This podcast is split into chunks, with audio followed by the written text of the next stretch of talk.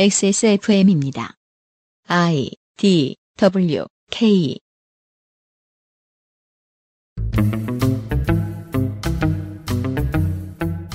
그것은 알기 싫다 특별 기획. 2019 국정감사 기록실. 과학기술정보방송통신위원회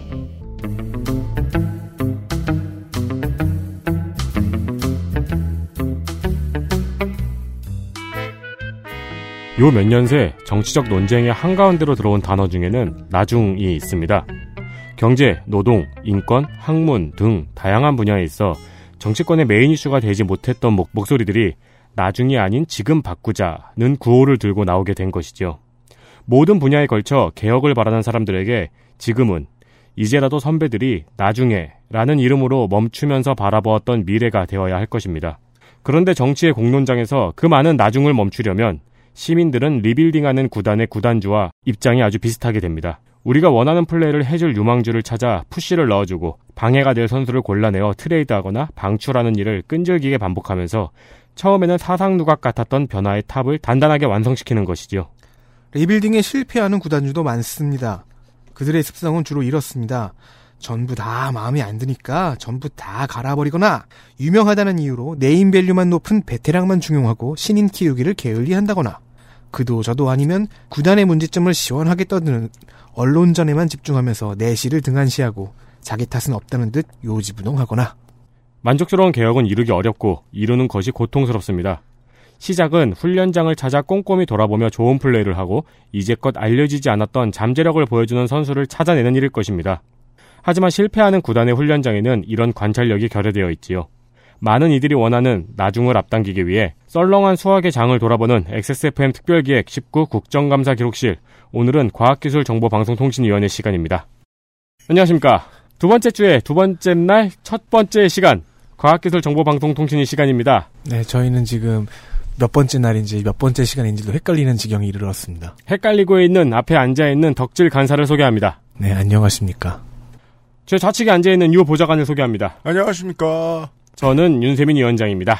광고를 듣고 과학기술정보방송통신위원회 국정감사 데이터 센트럴 이 아니군요. 시작하겠습니다. 프로넥 액세스몰 음향기기 섹션에서 도와주고 있는 XSFM 29 국정감사 기록실 잠시 후 과학기술정보방송통신위원회의 국정감사 이야기를 가지고 돌아오겠습니다. 어, 29로 들렸어요. 10년을 더 하고 있다고 생각하면 아찔하죠. Bluetooth, headphone, Monster, Sony, Zabra, wireless. Join the freedom. Access Mall. 맛있다 소리까지 맛있다. 색상까지. 향기까지 식감까지. 포장만 뜯으면 과일 그 이상의 맛 오감 만족 과일 스낵 푸르넥 네, 저의 생활 간식, 생활 간식이라기에 자주 먹고 있지는 못하지만 비쌉니다. 프로넥에서 할로윈 이벤트 팩을 마련했습니다. 할로윈과 원적외선 복합건조 과일 스낵이 무슨 관계냐? 만들어 보려고 애를 써봤지만 저도 모르겠습니다. 호박은 과일이 아닌데 말이죠. 호박 말린 거 없습니다. 그러니까요. 네. 어쨌든 나름의 세트를 구성하고 조금의 할인이 들어가는 메리트가 있으니 살펴보십시오. 어, 감귤칩, 사과칩, 화이트 초코, 다크 초코 모든 구성의 사은품으로 할로윈 포장지를 드립니다. 아, 저거군요.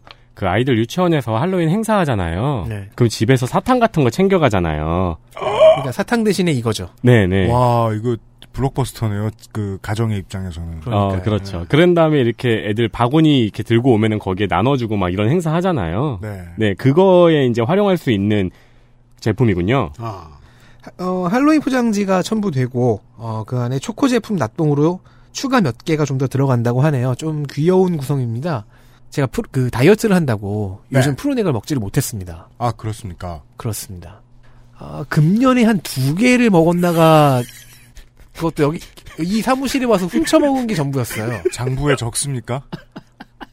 아니요, 먹으면 그게, 그게 이 두뇌의 기록이 돼요.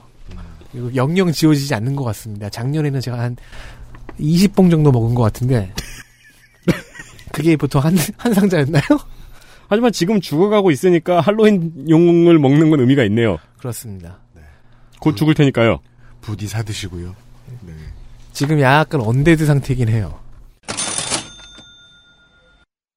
어른들이 문교부라고 알고 있던 과학기술정보방송통신위원회는 현재 문화도 교육도 다루지 않습니다.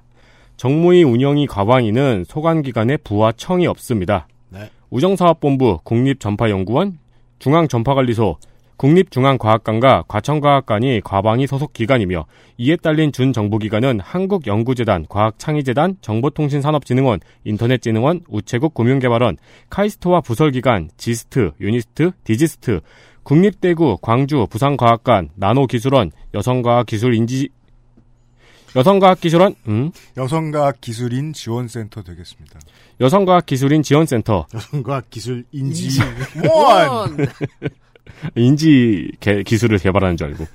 천문, 생명공학, 한의학, 표준과학, 항공우주, 원자력, 전자통신, 건설기술, 철도기술, 식품, 지질자원, 에너지기술, 전기, 화학 등 앞에 한국복고 뒤에 연구원 부는 모든 공공기관, 시청자 미디어 재단, 코바코, EBS, MBC, KBS, 방문진, 원자력 안전기술원, 한국수력 원자력 등이 있습니다. 육군 지작사의 스마트 국방 스마트 군 기술 개발 현장과 화학 소재 솔루션 센터, 계면 재료 화학 공정 연구센터를 현장 시찰한 올 시즌 과학기술정보방송통신위의 로스터는 다음과 같습니다. 위원장 민주당 서울 마포갑 노웅래, 민주당 간사 비례 김성수 등 9명, 한국당 간사 비례 김성태 등 7명, 바른미래당 간사 비례 신용현 등 2명, 비교섭단체 위원은 민중당 울산 동구 김종훈, 무소속 광주 북갑 김경진입니다. 이슈들을 살펴보시겠습니다. 이슈 하나. 육아 예능 아이들의 인권은 지키고 있는가? 민주당 김상수, 민중당 김종훈.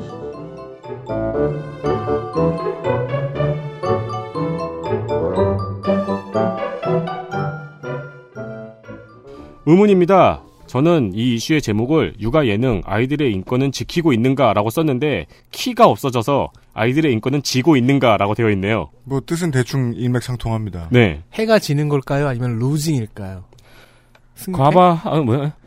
과방위는 초반에 조국 국감이 되었기도 하고 언론 관련 사안을 다루고 있기 때문에 취재 인력이 많습니다. 그랬군요. 때문에 보도가 많고 중요한 이슈가 많습니다. 간 김에 예. 그렇죠. 봤으니까 그래서 잘 주목받지 않는 독특한 이슈를 찾아봤습니다. 데스크에서는 뭐라 그랬을 거예요? 아니 조국 따오래니까 뭐 이런 거 들고 왔어. 충실한 보도를 왜 하고 그래? 네. 그래도 써왔으니 내긴 하자. 일단 네. 각 언론들이 그 언론사와 관련된 이슈들이 많이 나오니까 주목을 하는 편이기도 하고요. 먼저 육아 예능 광풍 속에서 출연하는 아이들의 인권이 지켜지는가 하는 문제입니다. 아 좋네요. 민주당 김성수 의원과 민중당 김종원 의원은 슈퍼맨이 돌아왔다에 출연하고 있는 샘 해밍턴 씨의 아들 벤틀리 해밍턴이 매주 2, 3일 하루 4시간씩 촬영을 하고 아이를 위한 나라는 있다의 경우에도 5시간씩 5시간씩 휴식 없이 촬영에 임한다는 것을 지적하면서 촬영 시에 아이들의 인권과 노동권이 지켜지고 있는지에 대한 지적을 했습니다.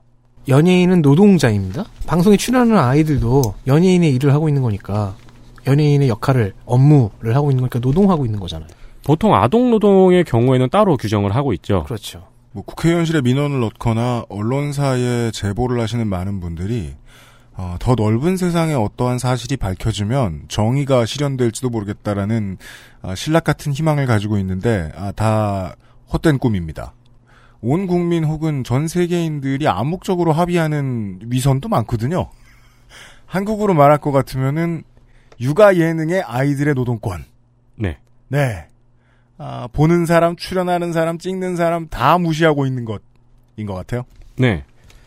방통위는 어린이 방송 출연과 관련한 심의 규정 39조와 45조 조항을 근거로 심의하고 있다고 밝혔습니다. 어, 궁금해서 직접 법제처에 들어가서 확인을 해봤는데요. 해당 조항은 어린이가 범죄, 음주, 흡연 등 부적절한 장면에 출연해서는 안 된다는 내용이고 노동권과 인권에 대한 조항은 없습니다. 아, 꿈과 희망과 건강은 지켜주지만 음, 인권과 노동권은 모르겠다. 적당하네요, 한국에서. 국감장에서 나오진 않았지만 종종 나오는 또 다른 지적은 과도한 PPL입니다. 이 과도한 PPL에 아이들이 이용되면서 혹은 육아 현장이 노출이 되면서 우리 중에 그 슈돌 보는 사람 없죠. 전 안 봐요. 저도 저도 안 안 봐요. 봐요. PPL이 심한가 봐요? 엄청납니다. 아, 그래요? 네, 거의 나오는 거의 모든 제품과 모든 체험이 PPL입니다. 육아용품에 관련된 PPL들도 있겠고요, 그죠? 그게 주죠.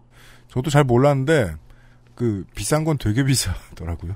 이거 몰랐다고 하면 진짜 저처럼 는놈 이런 소리 들을 것 같긴 한데. 어, 예. 거기에 이번 주에 어떤 유모차가 나오느냐에 따라서 제가 외출했을 때 보는 유모차가 달라져요. 진짜요? 네. 그러면은 그 같은 집에서 여러 대를 두고 있다가 그 주에 트렌드가 된 걸 들고 나온다는 거예요? 유모차계의 이건희인가? 내가 신발 사듯이? 근데 유모차는 너무 비싸단 말이야. 그렇죠. 모터도 없는 것이 왜 이렇게 비싸? 그리고 저도 그게 여튼. 궁금합니다. 산악을 올라가지도 못하잖아. 여튼. 안에 무기가 숨겨져 있을 수도. 아 그럼 무기값이에요? 로비스트도 있겠네요.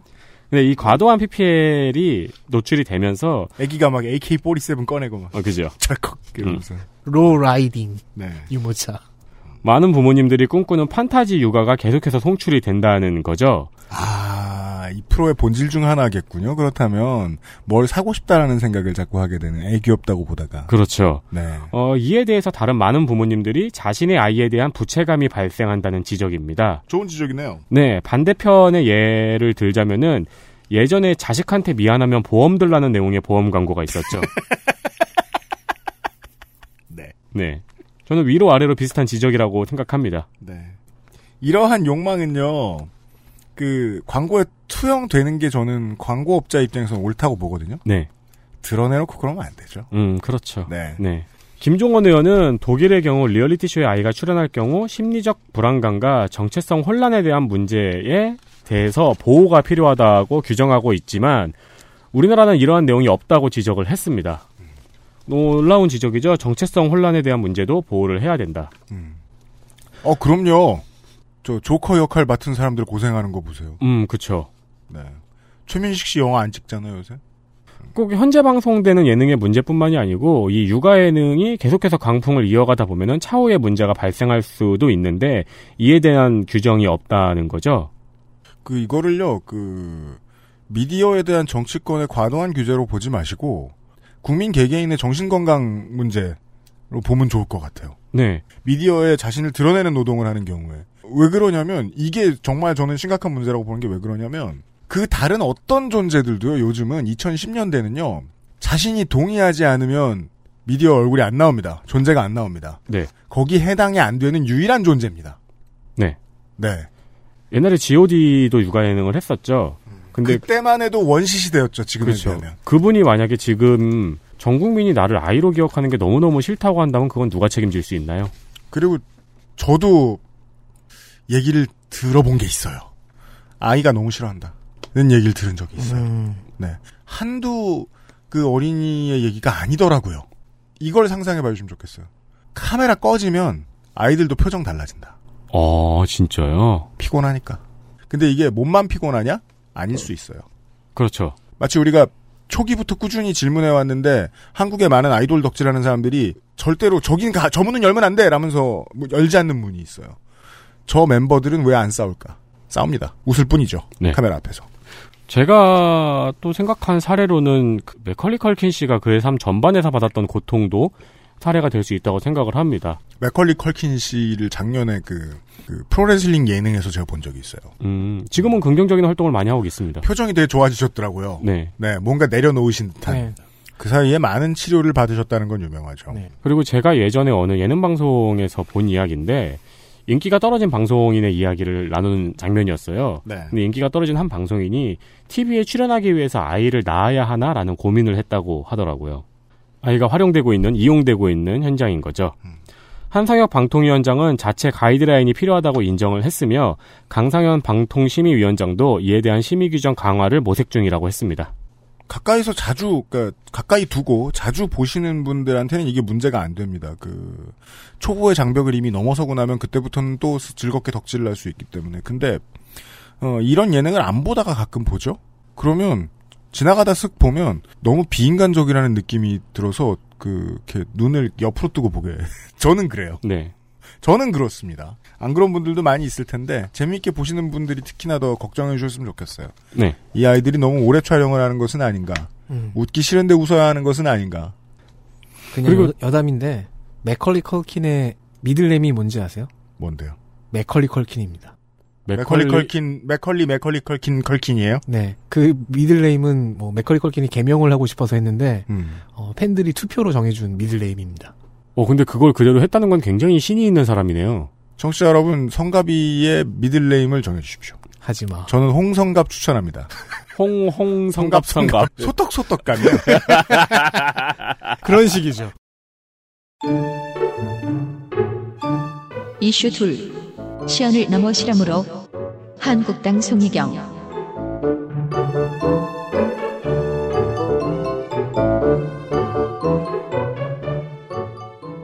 송희경 의원이 진화했다는 소식입니다. 송희경 의원의 상태가 네, 2017년에 EMP 충격기를 가져와서 좀 이렇게 갸웃 뭐, 고개를 갸우뚱하게 만들었던 사람이 네. 작년에는 실리콘 지문과 라돈 측정기를 가져오면서 성장했죠. 금년에는 또다시 시연 레벨을 올렸습니다. 네. 어, 2일 감사에서 어, 송희경 의원은 보좌진 한 명에게 이상한 기계를 등에 매게 하고 데려왔습니다. 백팩형, 그러니까 배낭형 이동기지국입니다. 이건 사실 그 3년 전 2016년 국감에도 들고 나왔었대요. 네. 그러니까 그때부터 이미 프로 시연러로서의 재능을 보였던 거죠. 음. 이 백팩형 이동기지국은 기지국급의 와이파이를 제공합니다. 이번에 갖고 나온 모델은 2016년에 갖고 나온 모델보다 버전업이 되었다고 해요. 음, 이게 저 생존 덕후들이 있습니다. 네. 막상 사는 집은 뭐 생존을 걱정할 일이 전혀 없음에도 불구하고 네, 전기가 없을 경우, 인터넷이 없을 경우를 대비한 장비들을 막 사는 사람들이 있어요. 좋은 취미예요. 하다 보면 재밌거든요. 2016년 당시에 송희경 의원은 재난 상황도 있고 주민이 적은 도서 산간 지역 등 케이블 설치 비용이 높은 지역에 어, 이걸 소화기처럼 비치하는 방안도 가능하다라는 네. 식으로 설명을 했었어요. 그런데 시간이 지나서 정말로 고성에 산불이 나고 서울 아현동에서는 KT제사 화재가 나고 난리가 또 아니었죠. 네. 그 재난 상황에 투입되면 아주 좋았을 것입니다. 음, 당시 투입되지 못한 이유는 행정 체계 쪽에서 이 장비를 잘 몰랐기 때문도 있고 무엇보다 현행법상 이동기지국에 대한 출력 규제가 있기 때문도 있습니다. 음. 네, 이거는 아마 그 해적 기지국 뭐 이런 걸 막기 위해서겠죠? 음. 의도 의도 자체는 네. 개인이 뭐 만드는 해적 기지국 이런 것들. 음. 어, 원자력 관련 감사를 했던 7일에는 드론 제머를 들고 나왔습니다. 이게 드론 제머. 드론을 무력화하는 장비요. 국토위와 국방위에서도 조금 나왔던 이야기인데요. 원전 주변에 가끔씩 정체를 알 수 없는 드론이 출몰하곤 합니다. 뭐 어느 나라의 첩보원이 띄운 것일 수도 있겠지만 국민이 띄운 것일 수도 있고 어쨌든 그 정체는 몰라요. 음, 그런데 그럴 때 어, 원자력 경비 경비하는 사람들이 이 드론 제머를 쓴다면 혹은 출동한 경찰이 이 드론 제머를 쓴다면 아주 괜찮겠죠. 성능이 궁금하네요. 어느 네. 정도 통하는지. 으, 이 장비 또한 전파법 규제 하에 있습니다. 이게 저는 출력 제한이 있어요. 생긴 걸 보고 오 굉장한 걸 쏴가지고 드론을 맞추는구만이라고 생각을 했는데 전파를 쏘는 거죠. 네, 그 리모컨과 드론과의 전파를 방해하는 거더라고요. 아, 네, 그렇죠. 그게 비비탄을 쏘면 좀 이상하잖아요. 아, 근데 총처럼 생겼길래 BF 전- BFG처럼 전파를 지향성으로 쏴야 되니까. 네, 그렇군요. 네. 어, 그리고 같은 날 7일에는 여성용 보정 속옷을 들고, 들고 나왔는데, 어, 이건 작년 라돈 침대 이슈의 연장선입니다. 그렇습니다. 네, 당시에도 방사능 측정기를 들고 나와서 라돈을 검출하고 했던 적이 있었죠. 음. 11일에도 뭘 하나 가- 들고 나왔습니다. 네. CNC라고도 불리는 공작 기계입니다. 어, 이걸 가지, 이거는 이제 저- 기계를 정밀 조립할 수 있는 기계예요. 한국은 70년대에 처음 개발에 성공한 걸로 제가 기억하고 있고요. 예. 2014년에는 핵심 기술 개발에도 성공해서 어, 일단 국산화는 완료됐습니다. 다만 어, 시스템 호환성과 새 시스템을 구축하는 비용 때문에 시장에서는 좀 죽을 쓰는 중입니다. 예. 송희경 의원은 지금 일본과의 무역 전쟁 때문에 국산화 과제가 주어진 상태인데 공작 기계의 경우에는 일본 수입 의존도가 90% 이상이라는 점을 지적했어요. 음. 그러면은 이 CNC는 이 공작 기계는 기술의 국산화는 끝났으니까 이제 상품화를 해야 되는 차례인데 그게 딱 현재 시국과 맞아 떨어진다는 설명이었죠. 이러기 위해서 그 기고 그 기계를 직접 갖고 나와서 조립이 되는 장면을 보여준 거예요.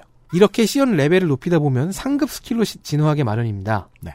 어, 시연은 보여주는 행위이지만 동시에 해보는 행위이기도 하잖아요. 어, 해보는 것 취재의 궁극기입니다. 그리고 송희경 의원실은 어, 4년차 만땅의 취재력을 보여줬습니다.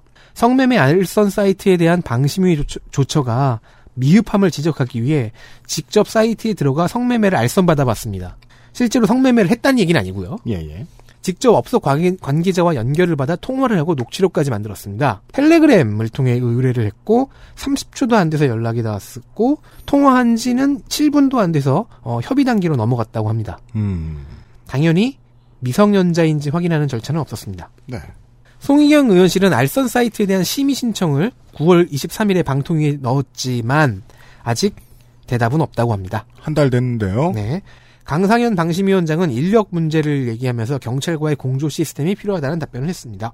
경찰, 그니까, 처리해주는 건 결국 경찰이다 이런 말을 하고 싶은 건가 보네요.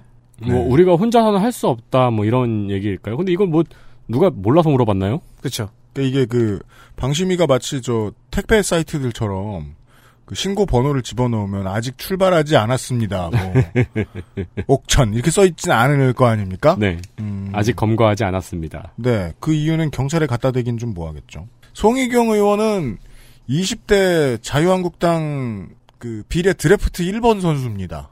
그 컴공을 나왔어요, 이 사람이 학부를 그리고 예 대학은 저 대학원 카이스트에서 나오고 그 계속해서 기술지원실 연구소 뭐 이런 일을 하다가 네. 회사에서 들어온 인물인데 거기서 뭘 배웠길래 이런 걸 할 수 있는지는 모르겠지만 드래프트 값은 하는 것 같다. 지난 몇 년을 보고 있으면. 네. 네. MBC 아, 네. 방송 작가 얘기입니다. 네, 저희도 또 준비하고 있는 게 있는데요. 이슈 셋 MBC 방송 작가 표준 계약서 미비 바른 미래당 박선숙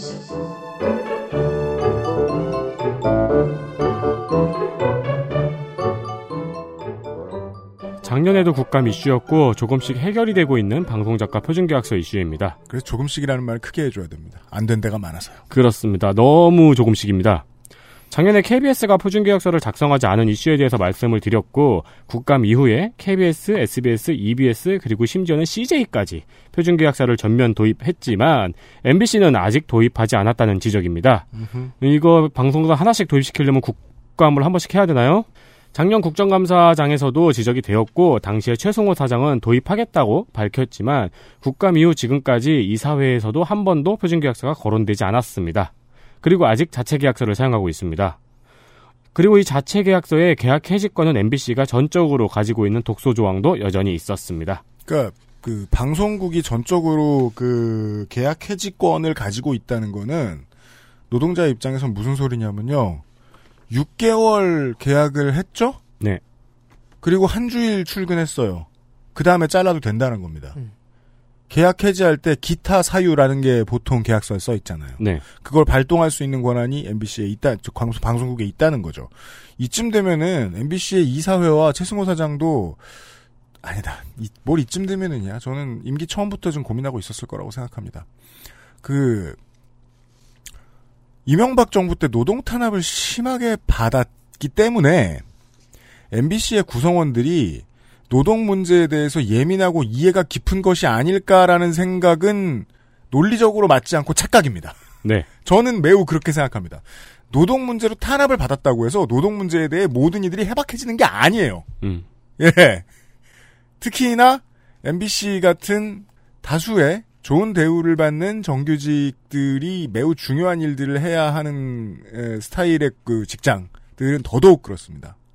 MBC는 노동 문제에 대한 이해도가 현저히 떨어지는 경영진이다.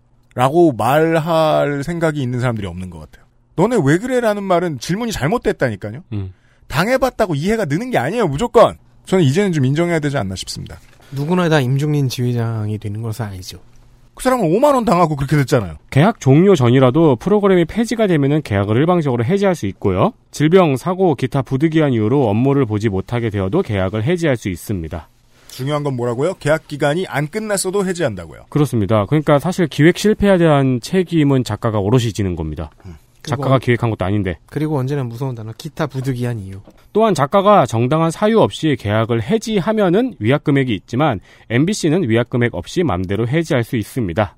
이건 공정거래위원회로 넘어가야 될 문제 같네요. 가장 큰 문제로 보이는 조항은 작가가 섭외를 잘못하여 MBC에 손해가 발생할 경우 작가가 손해배상을 하도록 되어 있다는 것입니다. 방송국의 입장과 작가 입장으로 얘기를 한꺼번에 해볼게요. 방송국의 입장에서는요, 섭외의 업무는 메인 작가급의 업무란 말이에요. 근데 섭외를 잘못해서 되게 그 올바른 얘기를 해줄 줄 알고 믿고 데리고 왔는데 그 다다음 달부터 자유 유튜버가 됐어. 그 전까지는 아니었다가. 네.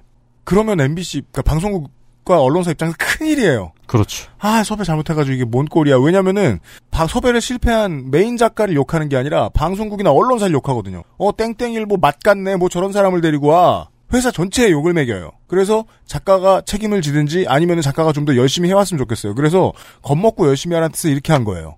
그러니까요. 작가 입장에선 말이 안 되고요. 법으로 봐도 말이 안 됩니다. 그러니까 방송국의 입장도 있다는 건데 방송국은 조금이라도 노동권에 대한 감수성이 있다면 이렇게 생각했어야죠. 아 이건 정규직을 시켜야겠구나. 이 일은 되게 중요한 일이니까 작가 중에서도 정규직이 있으면 하고 그게 아니면 비정규직한테 시키면 안 되겠구나. 라고 생각해야죠. 왜 비정규직한테 이래? 계약 기간 종료 전이라도 프로그램이 폐지가 되면 바로 계약을 해지할 수 있고 무슨 문제가 생겼을 때 작가한테 책임을 묻잖아요. 이런 현상은 뭐냐면은 같이 코어해 가지고 일을 할 때 어떤 곤란한 문제에 대한 책임을 그 집단 내에서 노동권이 가장 안 지켜지는 사람한테 몰아주는 현상이거든요. 실제로 여기저기서 발견이 됩니다. 어, 방통위 국정감사장에서도 박선숙 의원이 작가가 프로그램을 망치려고 작정할 리가 있겠냐며 묻지 말아야 될 책임까지 묻고 있다고 말했습니다. 또한 방통위 국정감사에서도 방송 평가를 할 때 관련 항목에 대해서 만점을 줬다고 지적하면서 방통위의 평가 사용에 표준계약서 사용 여부를 반영하라고 지적했습니다. 관련 항목이 있는데 네. 라는 얘기죠. 네. 이런 얘기였습니다. 네. 아, 관련된 문제를 저도 지금 알아보고 있는 게 있습니다. 나중에 그 하실 시간에 다시 말씀드리겠고요. 네. 민중당이 컨텐츠가 좋은데 잘 알려지질 않고 있습니다. 이슈 넷 노년층 정보 격차 민중당 김종훈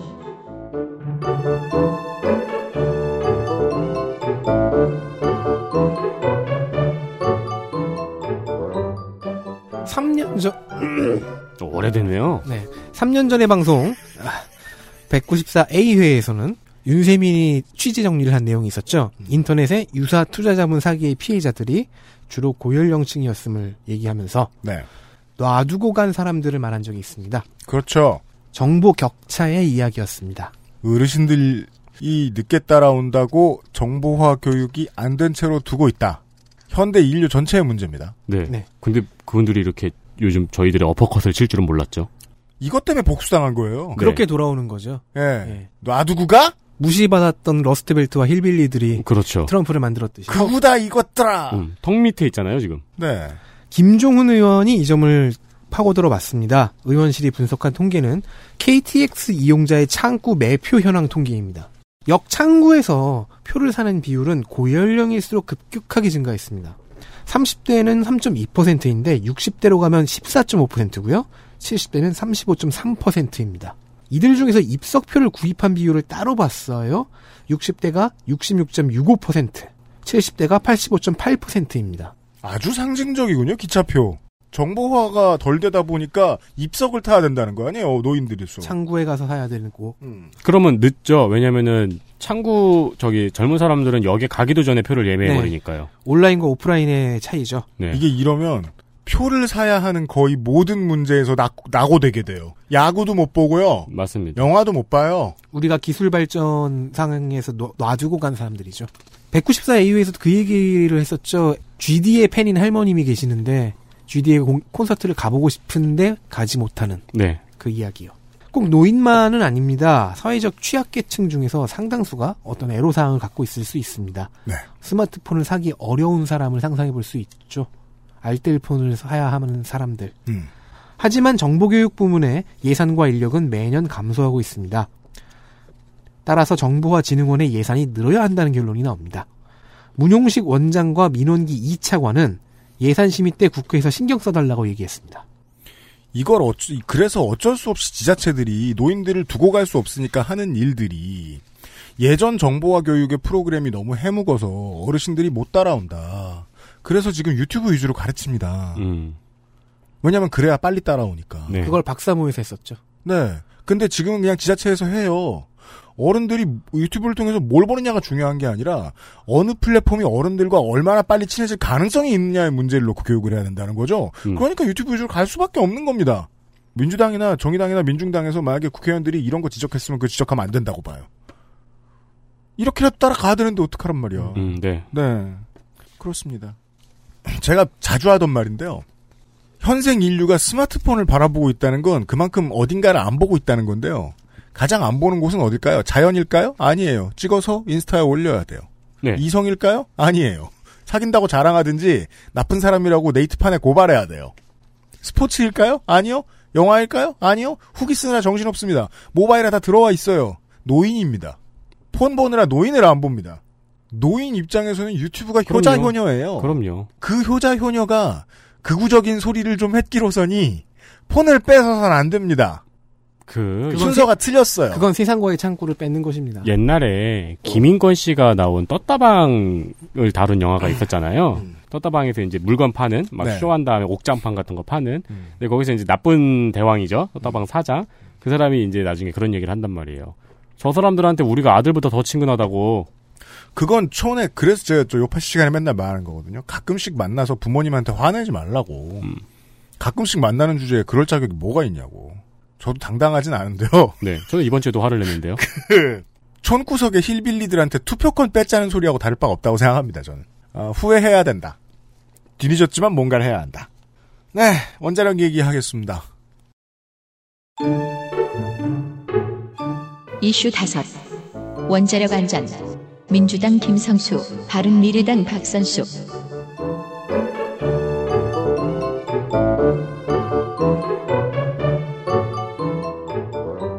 네, 원자력 안전위원회라는 곳이 있죠. 네, 무슨 일을 할까요? 어떤 일을 할까요? 원안위의 업무 중 하나는 핵종 그러니까 어, 원자 종류를 분석하는 겁니다. 음, 핵생부 종합 전형. 입니다. 핵물질 종합 전형이겠지. 반대말은 핵능. 폐기해야 될 방사능 물질이 있어요. 이게 드럼통에 담겨서 방패장으로 옵니다. 이게 어- 안에 든 게 어떤 물질이고 그게 어떠 얼마나 붕괴 중인지를 검사합니다. 그래야 최종 반감기가 얼마 나올 테니까 어느 방패장으로 집어넣자라는 계산이 나오니까요. 그러니까 음. 이제 드럼통 안에 뭐가 있냐? 네. 네. 그런데 검사하려고 드럼통 뚜껑을 열고 이렇게 검사기를 들이댈 순 없잖아요. 이렇게 푹 담궈보고 냄새 맡아보고. 네, 그러다가 그 사람 죽어요. 네. 그래서 드럼통 밖에서 계측기를 통해서 원격으로 간접 검사를 합니다. 음, 2015년에서 2018년까지 이렇게 방패물 처분 검사를 할 때 검사 오류가 1.2%, 211개의 드럼만 오류가 났습니다. 음. 고무적인 수치죠. 낮은 수치라고 봐야 하나 봐요. 일종의 불량률이니까요. 저는 불량률이 1.2%면 그 회사는 문 닫아야 돼요. 그래도 이 정도면은 211개 드럼뿐이었다니까 다음 얘기를 들어보죠. 안심을 해봅시다. 그런데 김성식 의원실이 어, 김성수 아니에요? 아, 음, 음, 네, 음, 음, 음. 그런데 김성식 의원실에 의하면 김성수 아니에요? 너 왜 그래? 아, 졸리구나. 네. 어, 김성수 의원실에 의하면, 어, 이 핵종 분석이 사실은 대충 되고 있고, 그래서 오류가 굉장히 많다고 합니다. 작년 9월부터 금년 6월까지 특별 조사를 벌였어요. 네. 조사한 드럼은 2,600개, 무작위로 선별됐겠죠? 결과는 놀라웠습니다. 딱 앞선 결과의 10배인 2,111개, 82.2%의 드럼이 잘못 검사되었다는 게 발견되었습니다. 불량률이 81.2%라고요? 그러면 그 회사는 문을 닫는 게 아니고 사장이 감옥을 가야 돼요. 그렇죠. 오류의 종류도 다양했습니다. 어, 떤 드럼은 시료나 시료의 데이터가 사라졌습니다. 어떤 드럼은 아예 측정 값과 다른 값을 적어 넣었고요. 어떤 드럼은 아예 잘못된 척도를 적용받았습니다. 기준을 잘못 적용했어요. 음. 혹은 맞게 적용했는데 적용 방법이 잘못되었다든가. 어, 유사점이 없는, 그러니까 완전히 다른 종류의 폐기물들이 같은 그룹으로 묶여있기도 했고요. 게다가 현재 누가 시료 분석을 했는지 확인할 수 있는 자료가 없다고 합니다. 오. 시스템의 제3자의 검증이 필요하다는 얘기로 들리지요. 김성수 의원은 이런 신뢰할 수 없는 측정과 계산에 의해서 책정된 과징금도 믿을 수 없다고 지적합니다. 그- 그도 그럴 것이 32억으로 책정된 과징금이 10억으로 줄어든 경우도 있고요. 8억 원 부과된 과징금이 여차저차해서 결국 최종적으로는 취소된 경우도 있다고 합니다. 현재 핵종 분석 1회에 예산은 한 400만 원 정도가 쓰이고 있습니다. 원자력 안전기술원의 손재영 원장은 어, 원자력 연구원에서 분석한 결과를 믿고 우리가 서류 위주로 확인해서 한계가 있었다는 식으로 이제 발뺌을 좀 했습니다. 의원들은 다 이거 책임 전가라고 지적을 했죠. 핵종 분석과 폐기물 검사에 있어- 있어서 측정, 분석, 검사, 규제 등으로 묶여있는 기관은 총 넷입니다. 이름이 다 비슷해서 좀 헷갈릴 수가 있어요. 원자력 안전위원회, 원자력 안전기술원, 원자력 연구원, 원자력 환, 환경공단입니다. 원자력 안전위원회의 엄재식 위원장은 우리만이 아니라 규제기관도 책임이 있다는 건 분명한 사실이라는 말로 혼자 못 죽겠다는 의지를 피력했습니다. 나를 규제하지 못했다. 쟤네들이 말이다. 내 안에 흑염룡을. 박선숙 의원은 관련 기관들에 대해 감사원이 전면적인 감사를 실시할 것을 주문했고요. 노웅래 위원장은 아예 이게 시정 조치가 가능할지도 의문이라고 혀를 내둘렀습니다. 이게 됐으면 이런 일이 없었, 아, 그러니까 너무 당연한 얘기라. 이게 됐으면 이런 일이 없었겠는 게, 이 위원회가 하는 일은 같거든요, 평생.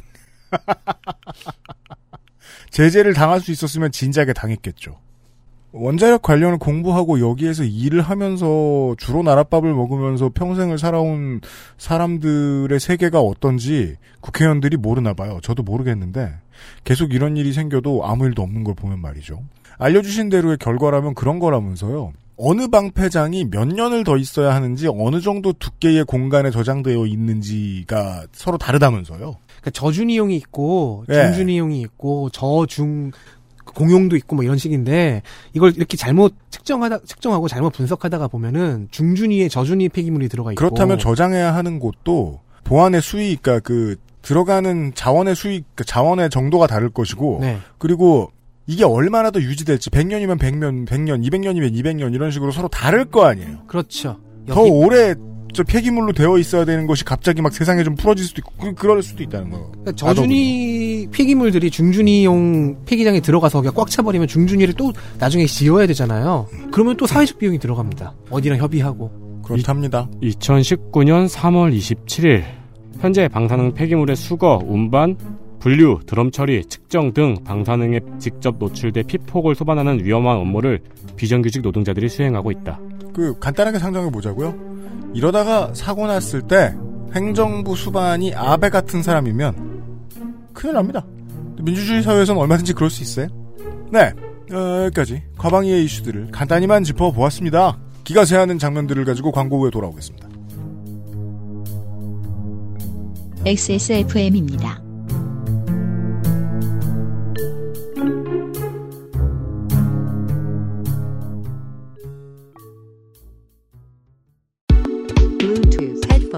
Speaker Sony Monster Wireless. Join the freedom. XS Mall. JJL speaker. Charge 3 Bluetooth speaker. Go Clarity HDBT headphone headphone Bluetooth. Sony Monster. JBL. Meet the speaker. Join the freedom. Access Mall. 포장만 뜯으면 과일 그 이상의 맛. 오감 만족 과일 스낵 푸르넥. 봅시다. 유튜브. 네, 우리를 향한 debuff 시도였습니다. 장면 하나. 조작 음모론 시리즈. 과방위 국감에서는 여러 정치 편향성과 논란과 조작 음모가 난무했습니다. 챙챙. 나, 저, 저, 저, 키보드 좀 줘. 뭐 누르지 마라? 배트 키보드. 가장 주목을 받았던 것은 한국당 윤상직 의원과 박대출 의원이 제기한 유튜브 블랙리스트입니다. 최근 유튜브에서는 보수 유튜버 영상에 노란 딱지가 붙은 것과 관련해서 구글이 현 정권을 비판하는 유튜버들의 블랙리스트를 가지고 있다고 의심했습니다. 아니, 그, 이게 다 노무현 때문이다 같은 습관이랄까요? 네. 저는 작년에 모 의원의 말이 생각나네요. 우리도 해봐서 아는 거예요.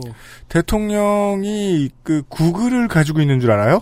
아니, 그러려면 금을 그 환전했어야 되는데 금은 아직 있다며요. 어, 유튜브에 노란 딱지가 붙으면 수익 제한 조치가 이루어집니다. 아, 그 노란색이 금인가? 2019년 중순에 노란 딱지가 급격히 많이 붙어서 유튜버들 사이에서 논란이 좀 있었거든요. 8, 9월 그리고 이번 달까지 노란 딱지들이 좀 급격히 많이 붙고 있습니다. 음. 어, 그런데 이거는 우리나라에서만 일어나는 일도 아니고요. 정치 카테고리에서만 일어나는 일도 아닙니다. 그럼요. 네. 네. 그, 만약에 정부의 음모면, 애기들 유튜브가, 애기들 나오는 유튜브가 왜 노란 딱지가 붙어야 됩니까? 음, 그렇죠. 네. 그 주호민 씨 유튜브에 노란 딱지가 붙었잖아요. 아, 그래요? 네, 아, 아동인 줄 알고. 아니야, 그건 파괴왕이라서 노란 딱지가 잠깐 붙었었어요. 힘내십시오, 주호민 작가님. 민주당에서도 조작 의혹을 제기한 게 있습니다. 이현욱 의원은 9월 9일에 실시간 급상승 검색어가 문재인 탄핵에서 문재인 지지로 1분 만에 바뀐 이유를 물었는데 네이버는 1시간 동안의 데이터 수집을 통해서 1분 간격으로 급상승 검색어가 바뀐다고 답변했습니다. 네. 그리고 양쪽에 적극적 의사를 가진 사람들이 우르르 대결을 펼치면 계속 바뀐다는 대답이었습니다. 맞는 얘기인 것 같습니다. 또한 네이버에서 네일배를 검색하면은 네이버로 자동 변환이 검색되고 다음에서 검색하면 네일배 단어 자체가 검색이 된다고 지적을 했습니다. 뭘까요? 그러면서 이것이 국민의 알 권리 침해가 아니냐는 아리송한 지적을 했습니다. 아, 뭔지 알았어요. 시간 낭비죠.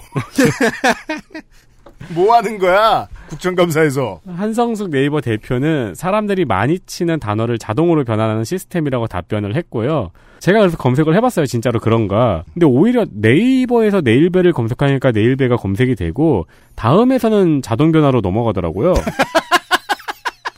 이게 그러니까 국감 이후에 바뀐 건지 왜 순번을 돌아요? 서로? 네.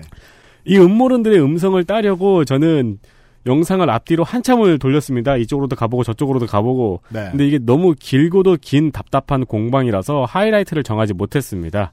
대신 한성숙 대표의 마지막 답변으로 마무리하겠습니다. 보시죠. 뭐 양쪽에 네 양쪽에서 저희가 한쪽은 부수를 하시고 한쪽은 진보라고 하시니까 저희도 내부적으로 한번 데이터들 다 살펴볼 분도 보겠습니다. 화난 거죠? 다음 총선에서는 IT 전문가들의 국회 입성이 시급해 보입니다. 돌아 이거 뭡니까? 안철수 지지 선언입니까? 그러니까 이게 뭐냐면요. 있었거든요. 그러니까요. 네, 있었는데 그분이 저희도 몇번 얘기했을 거예요. 그 대정부 질의할 때 보면 와, 이 사람 이럴 수 있구나. 라는 생각이 든다고. 네. 안 해요. 안 네. 해요. 그러니까 딴 거 하고 있어요. 그 정치인 안철수에 대해서 잠깐 소회를 얘기해 보자면 꽃가마 태우지 말고 그냥 국회의원 일만 시키면 어떨까. 근데 그러긴 늦은 것 같죠. 그, 네. 네. 그렇죠. 아니, 근데 솔직히 국정감사장에서 저희 이런 경우 좀 봤어요. 이해가 부족해가지고 말도 안 되는 소리 하는 음. 현상들 많이 봤고. 그리고 국내 포털 같은 경우에 네이버 같은 경우에는 이제 역차별 이슈를 계속 제기하고 있잖아요. 네. 그럼 이제는 이쪽 기업을 이쪽 기업의 전문가 이쪽 분야의 혹은 혹은 이쪽 기업의 입장을 대변해주는 전문가도 좀 입성을 해야 되지 않는가. 뭐 업계로 말하면은 뭐 저 민주당의 김병우 의원 같은 사람들도 있고 그런데 네, 저는 의원들도 의원들인데 뽑을 수 있는 의원의 수가 턱없이 모자라잖아요. 네, 그러니까 그 전문가 그 비서관들이 좀 많았으면 좋겠다라는 생각이 듭니다. 음, 음. 네. 아쉬운 대로 비서관이라도. 네. 장면 둘. 친해질 수 없는 이유. 청문회에서 국감장까지 따라온 나쁜 이웃에 대한 이야기입니다. 한국당 박성준 의원은 최기영 과기정통부 장관 청문회에서 장관의 아내가 좌편안적인 기부를 했다고 지적하면서 아내 하나도 관리를 못하는 사람이 장관이 되어서 되겠냐고 발언을 했습니다. 이게 좀 유명해졌었죠. 정말 한심스럽습니다. 아내 하나도 제대로 관리 못하는 사람이 엄청난 R&D 예산이 있고 할 가기부 장관으로 이게 온다는 자체가 잘못된 겁니다. 무슨 소리예요? 그러니까 아내도 관리를 못하면서 과기부 예산을 관리할 수 있겠냐는 이야기예요.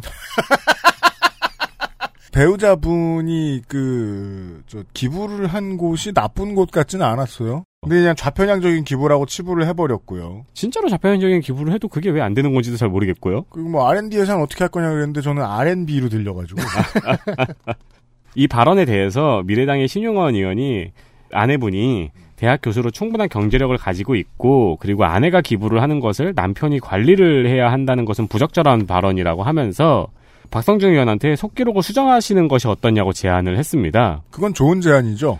어, 그 노웅래 의원도 아내는 관리의 대상이 아니고 사랑의 대상이라며 속기록을 수정하지 않겠냐고 제안을 했는데 마이크 밖에서 뭐라 뭐라 화를 내면서 계속 속기록 수정을 안 하겠다고 버텼습니다. 뭐 아마도 뭐, 그럼 나는 아내를 사랑하지 않는다는 것이냐! 이러면서 막 함부로- 내고.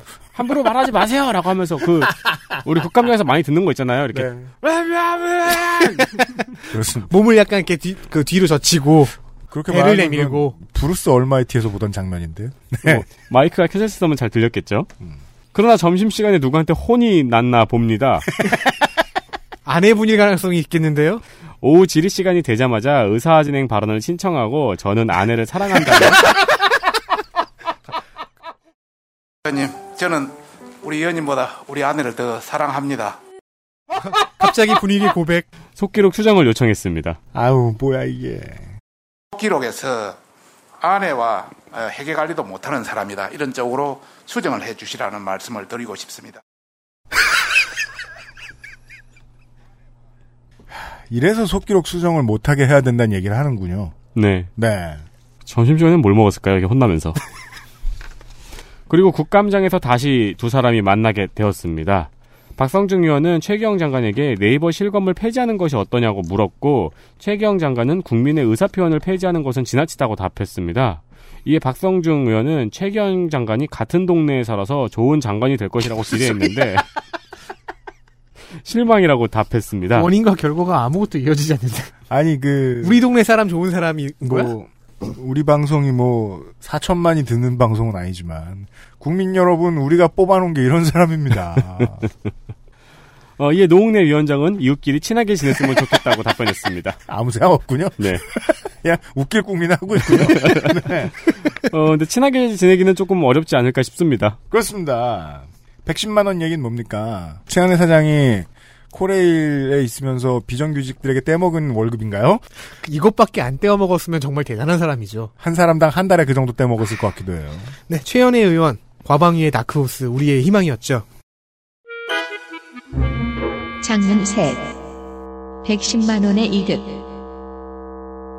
최연애 의원에 의하면 문준용 씨는 대통령의 아드님, 2017년 어떤 초등학교에 자기 회사에서 만든 교구를 납품했습니다. 초등학교 하나입니다. 확인된 건 일단 하나입니다. 어, 종이에 전기 회로를 그릴 수 있고 그 그린 그림은 교육용 프로그래밍 언어에서 인식돼 연동이 될 수 있게 하는 코딩 교육 프로그램이죠. 이거 저도 코인 시연 교육 제품. 영상 같은 거 봤거든요. 네. 해보고 싶더라고요. 저도요. 최연애 의원은 송희경 의원이 부러웠던 것 같습니다. 시연까지는 아니었어도 어떤 실물을 들고 나왔습니다. 그런데 유사한 제품이고 어렵게 구해왔다는 거예요. 어렵게 구한 이유는 자료를 여기저기 요구해도 모두 모른다면서 자료 제출을 거부했기 때문이라고 합니다. 그러니까 초등학교 하나에 납품된 것으로 보이는데 그럼 그 납품 자료는 해당 초등학교의 격리 담당자가 갖고 있겠죠? 자, 어쨌든 문준용 씨는 총 50세트를 111만 2,200원에 납품했다고 합니다. 대략 하나에 2만 4천 원 꼴입니다. 최연애 의원이 가지고 나온 제품은 음, 중국 수입 제품인데 2천 원을 주고 샀대요. 개당 2만 2천 원, 총 총액 110만 원이라는 실로 엄청난 폭리를 취한 것입니다. 근데 그 두 제품이 똑같은 제품이에요? 이제 그걸 말하겠습니다. 어, 어쨌, 어, 이 유사품은 중국 제품이었는데요. 중국 현지에서는 4에서 5위 안, 즉 7, 800원 정도였대요. 그러면 2,000원도 사실은 비싼 거였어요. 음. 더군다나 이 제품을 개발한 사람의 이름이 아내, 즉 대통령의 며느리 이름이었던 거죠. 그 이름으로 한국과학창의재단에 지원사업 신청서도 냈고요. 그래서 문재인 아들 700원짜리 유사 제품을 2만 4천 원의 교육부 수의계약 의혹이라는 썸네일이 이틀 뒤에 등장했습니다. 유튜브에요? 네. 네. 문준영 씨는 바로 그날 밤 자정을 넘겨서 페이스북에 반박을 올렸습니다. 이게 제가 본 문준용 씨의 가장 격한 첫 번째 반응이었던 것 같아요. 물론 그 이전에도 하태경 의원 같은 사람한테는 격, 격하게 반응하긴 했지만 그래도 그때는 논리적인 반박을 했었는데 네. 지금 은 일단 어이가 없다는 틀로 먼저 시작합니다. 최연애 의원님 우선 진지한 건지 묻고 싶은데 그래서 제가 취한 부당이득이 무려 110만 원이라는 소린가요? 소리죠? 어마어마한 그렇죠. 지금 화나신 거죠? 50세트를 2만 4천 원에 납품했다는 거니까. 50세트! 근데 손에 들고 있는 종이 쪼가리는 대체 뭔가요? 예, 종이 쪼가리라고 표현한 제품이 그 수입품인데, 음, 이거는 그냥 선을 따라 회로 그림을 그려서 한 군데 누르면 불이 들어오는 그런 정도의 제품입니다. 종이 한 장을 접어놓은 정도의 크기예요. 그리고 곧이어서 문준혁 씨는 교육공학 박사인 뭐 본인의 아내가 개발했다고 하는 그 교구 2만 4천 원짜리 홍보 이미지를 올렸는데, 우와 최연애 의원이 들고 나온 제품과는 천지 차이였습니다. 가격 차이가 얼마인데 그래야 하지 않겠습니까? 예. 그러니까 종이에 그림을 그리고 종이를 접, 뭐, 오리고, 그걸 또 접어서 건물을 만들어요. 회로로 LED를 연결해요. 그래서 그걸 하나의 이렇게 마을로 만드는 거예요. 네. 그리고 그걸 컴퓨팅으로 통제하는 거죠. 그렇게 해서 마을 하나를 만들어 보는 제품이었습니다. 매뉴얼도 10여 페이지 가량이 있었고, 오리고 접고 그릴 수 있는 종이가 10여 장에, 네. 트레이싱지도 들어가 있었고, LED 5개, 구리 테이프, 회로판, 저항 등등이 구성품이었습니다. 또 컴퓨터 컴퓨팅 지원 도구라고 해서 아이콘과 사운드 파일이 있었어요. 당연히 이 둘을 이어주는 인터페이스도 있, 있었겠죠. 그리고 저기 스크래치나 그걸로 하는 건가 보네요. 그 우리나라 판이 뭐였는지 지금 엔트리로 지- 하는 건가 보네요. 이걸 개발하는데 이제 교육학 박사들도 참여하고 그랬대요. 3일 저녁 MBC 뉴스의 꼭지인 정치적 참견 시점에서 두 가지 이슈를 다뤘는데 그중 하나가 이 공방이었습니다. 당시 이 이슈를 다룬 박영혜 기자는 매우 드라이하게 이슈를 다뤘고요. 마지막 문장은 이랬습니다. 문 씨가 적극적으로 대응하는 측면도 있고 결정적인 한 방은 나오지 않고 있습니다. 라는 문장이었어요. 그래서 최연의 의원은 더욱 화가 났습니다. 그래서 14일 방통위 감사장에 나온 김상균 박문진 이사장은 MBC의 대주주인 죄로 어, 최연의 의원의 분노 섞인 질의를 받아야 했습니다. 최 의원이 화난 부분은 이제 본인의 말에 따르면은 자신의 질의 취지를 왜곡했다라는 거예요. 금액을 떠나서 대통령 가족이 관을 상대로 사업하는 것이 가당키냐 하냐는 의도였다라는 거죠. 그러면서 정참 씨가 지금껏 여당을 비판한 게 166편 중에 10편뿐이라면서 MBC는 권력의 신여가 된 증거라고 주장했습니다. NRNB의 장이죠, 이게 진짜로. 그, 어, 특히나, 이제, 특히나가 아니죠. 이 당 전부 다 그런데요. 그, 20년, 뭐 10년, 20년 전에 범죄자가 확실하고 확신범이라고 볼 수 있었던 대통령의 측근들, 그 중에 자녀들, 예를 들면 이시영 씨나 김현철 씨, 음. 이런 사람들을 바라보는 시각으로 되돌려준다는 마음으로 이렇게 굴어요. 50만 원 가지고. 그리고 그걸 되게 정의롭게 생각하는 것 같아요. 그러니까 110만 원인데 어, 어디서는 이게 총 121만 원에 네, 그래요. 110만 있잖아요. 원. 제가 잘못 말했습니다. 네. 납품도 있잖아요. 음. 어떤 유튜브 댓글들도 봤는데 음. 121만 곱하기 50세트를 하고 있더라고요. 6천만 원이라고. 그렇습니다. 그게 정말 제가 이거는 정말 정치적 의도를 가지고 얘기를 하는 건데요. 통합민주당 시절에 민주당이 욕을 먹었던 이유가요. 이시영 씨를 왜 제대로 안 건드리냐는 거였어요. 저는 그때 민주당이 맞다고 봤어요. 민주당이 물론 뭐 그때 속 좁다, 아, 그때 뭐 간 짝다 이런 식으로 욕 많이 얻어 먹었는데 가족이면 가족이라는 이유로 덜 때리게 돼요. 왜냐하면 내 존엄성이 훼손되는 기분이니까 그걸 때리고 앉았습니다. 자꾸 연좌제 아닌가라는 생각이 들죠. 그래서 되게 많이 참아줬는데 여기서는 지금 수만 배로 갚고 있잖아요. 110만 원을. 화가 납니다. 아, 그럼 110만 원이 부당이득이라고 얘기하는 것처럼 들리네요. 또 이렇게 얘기하니까. 아, 짜증나. 가방에 엘리트 플레이어 선정하면서 시간 마무리하겠습니다.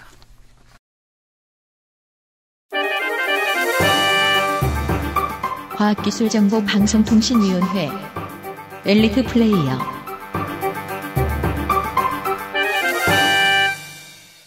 민주당 비례대표 김성수 의원입니다.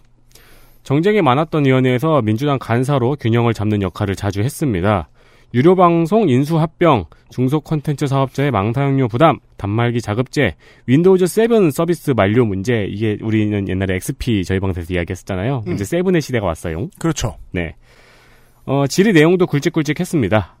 네, 이슈의 핵심으로 이제 단번에 접근하는 그런 능력이 있더라고요.